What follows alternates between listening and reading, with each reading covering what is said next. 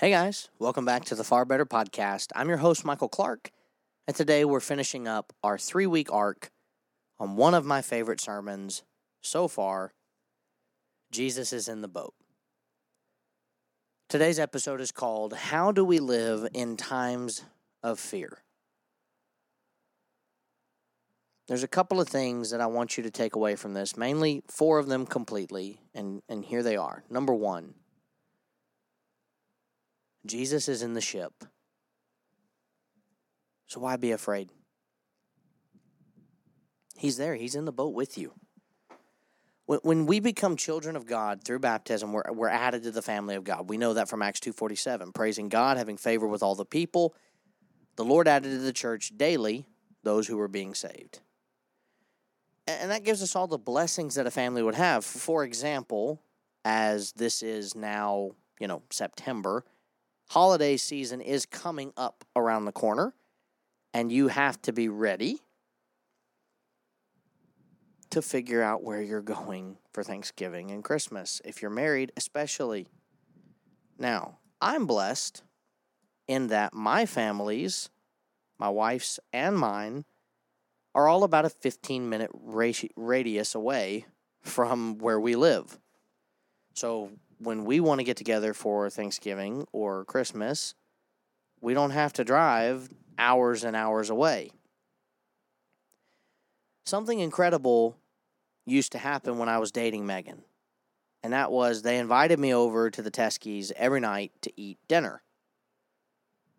And I remember thinking that was part of why I knew I could marry her was because it it just felt natural to be with her her family.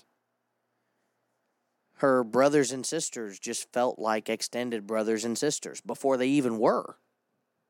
There was a void that I, I could really have filled by getting to sit down and, and eat dinner with them because I was the youngest child. I didn't really have younger siblings, and they had several who were younger than I was. Other than Megan and Monica, the rest of their family is younger. I think it's Matthew, Mark, Luke, John, Acts, and letters to the Romans, First and Second Corinthians, Galatians, and Ephesians, Philippians, Colossians, First and Second Thessalonians, First and Second Timothy, Titus, and Philemon, uh, Hebrews, James, First and Second Peter, First, Second, and Third John, and Jude. Um, the revelation here is the Teskies have a lot of children, and all of them felt like family. Every one of them. I, I enjoyed being with them but that coveted holiday invite did not really happen until we were serious. I don't even have to have an invite now, though, for the holidays. It's just kind of like a, a, a given. It's a given. I, I'm, I'm known as a part of the family of the Teskies, just as my wife is known to be a part of the family of the Clarks. All the blessings a family would have. And one of those blessings spiritually is that Jesus isn't going to abandon us. Hebrews 13, 5. Let your conduct be without covetousness. Be content with such things as you have, for he himself has said, I'll never leave you nor forsake you. And all of the hardship that we may face, all of the trials that can come our way, can easily be overcome if we simply remember that Jesus is in the ship. Let me talk to some of you men out there, and maybe the women too. I, don't know if your husband has a passion for this, but my my responsibility as a recruiter is to talk to people about coming to the Memphis School of Preaching, and a lot of times I talk to people and, and they they struggle, understandably so, with the thought of, but what are we going to do? For finances? What are we going to do, you know, uprooting our lives? And what are we going to do with this, this, and this, and this, and this? And all of those are valid concerns. But I think sometimes if we're not careful, we're going to be very much in danger of forgetting Hebrews 13 5 and Luke 8 22 through 26 that God is with us. And if we buy in and we serve Him and we love Him and we adore the journey that we get to go on with Him, that He'll take care of us. I'll never leave you nor forsake you. The disciples forgot that, and it showed in the way that they treated Jesus. So, number one, Jesus is in the ship. So, why be afraid? Number two, God's got this. I mean, think think think of all the disciples had seen Jesus do up to this point, that the miracles, the traps that were avoided. I mean, if Jesus can heal a paralytic and restore his ability to walk as a normal individual, um, well, let me let me rephrase that because paralytics can be normal too. What I mean by that is as if nothing was wrong with him. He didn't have any type of ailment, didn't have any type of infirmity. He could walk as if he had no problems. If Jesus can heal a paralytic, he can calm a storm and solve any problem.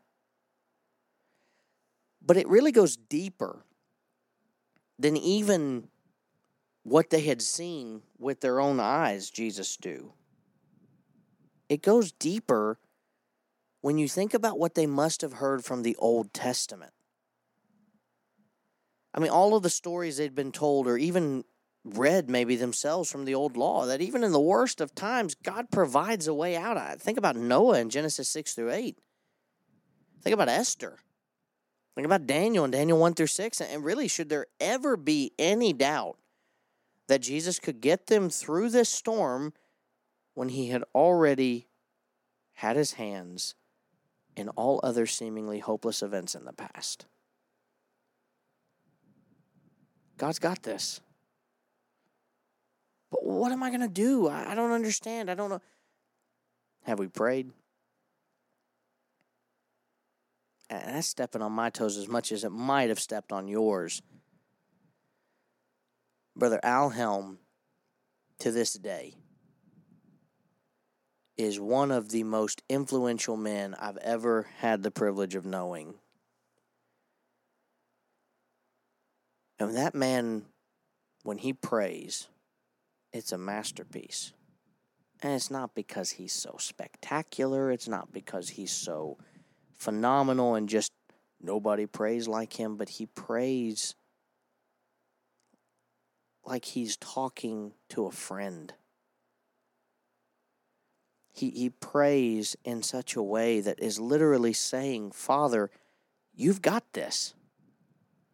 Why are we worried? You know, I want to be more like that. My wife will be mad at me if I don't pull up the lyrics because I apparently got it wrong earlier in this season. Um, there's a movie called Oliver and Company. We talked about it earlier on. And uh, I always thought that in the, the chorus, essentially, he says, why should I worry? Why should I care? Um, I always thought he said, I've got street sidewalk fare. But apparently he says, I got street savoir faire. Um, I don't I don't know what savoir faire is, so let me look that up real quick here. It, it literally means the ability to act or speak appropriately in social situations, which apparently I don't have. Um, the point of that song though is with whatever's going on why am i worried? Why should i care about it? It's going to be fine. God's got this. And young people if you're listening the, the best advice i can give you is stop trying to take control of your life when god wants to help and is willing to help. God's got this. And he's still in control today. I mean, he rules in the kingdoms of men, Daniel 5.21. He was driven from the sons of men. His heart was made like the beast. His dwelling was with wild donkeys. They fed him with grass like oxen. His body was wet with the dew of heaven. Till when? Till he knew that the Most High God rules in the kingdoms of men and appoints over it whomever he chooses and no matter what happens in this life i mean god god's still in control perhaps you and I need to take some goggles off and look at the whole picture. It's hard to be objective when we're afraid. But it is impossible to be objective when we feel that we have to fix everything. So we need to take a step back and let God drive for a little bit. And in reality, we ought to just let Him drive all the time. Number three.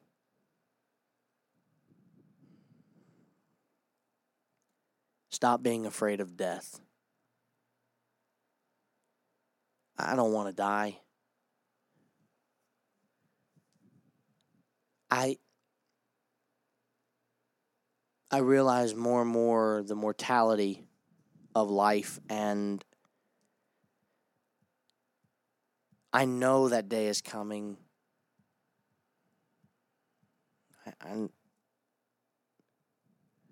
I, know one day, if the world continues and the Scattered Abroad network continues, there will come a day where my voice may only be able to be heard in this tense, past tense.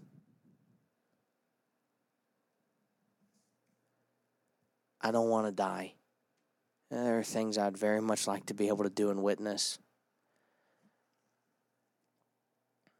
But if I if I do die and my, my time on earth ends, why should I worry? Why should I care? I got street sidewalk fare, baby. I'm going to be okay. You know why? It's in the name.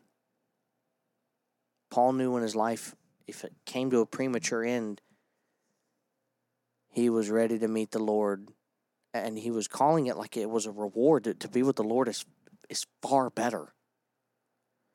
We don't have to curl up in a ball and wait for death, but we also need to go looking for death. But if, if death still comes, we can be ready and unafraid of what follows. Why?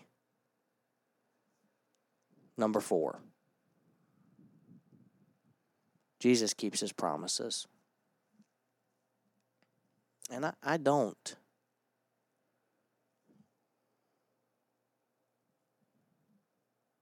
I've been a bad husband at times. I've been a bad friend. I've been a bad father.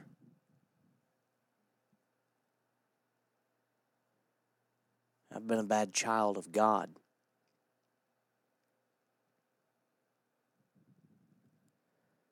I've made promises that I didn't keep. Sometimes promises I couldn't hope to keep. And so, though I would like to think of myself as more trustworthy than the average Joe, sorry if your name's Joe and you're listening, I know a man who walked on this earth who every promise he made came true.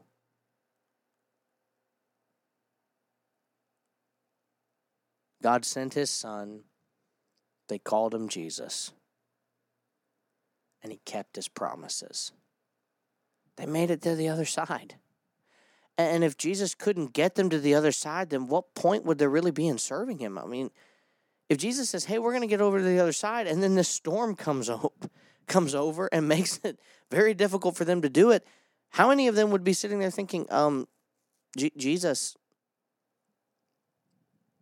what? Tell us what we're supposed to do. I, I don't understand. I thought we were going to be able to go over to the other side. We serve a God that is bigger. All of the promises that he makes, they come to pass. And I want you to just stop and think for a second right now. It's 2023 when we're recording this and talking about this together. It may not be 2023 when you're listening to it. Did God carry you through? Did you make it? I don't know where it originated from, but I remember seeing and reading memes and watching videos where people like, but did you die though? Oh, okay, then you're fine. What doesn't kill you makes you stronger, right?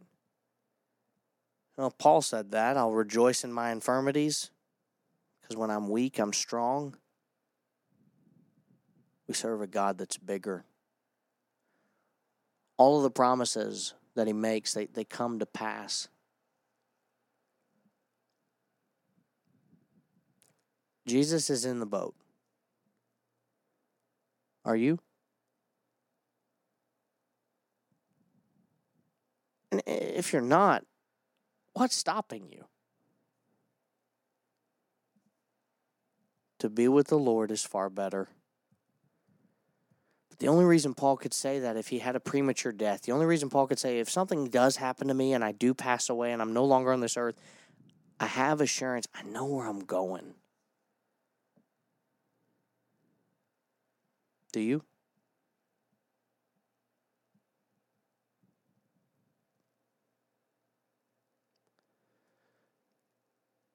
If you don't, please reach out to us.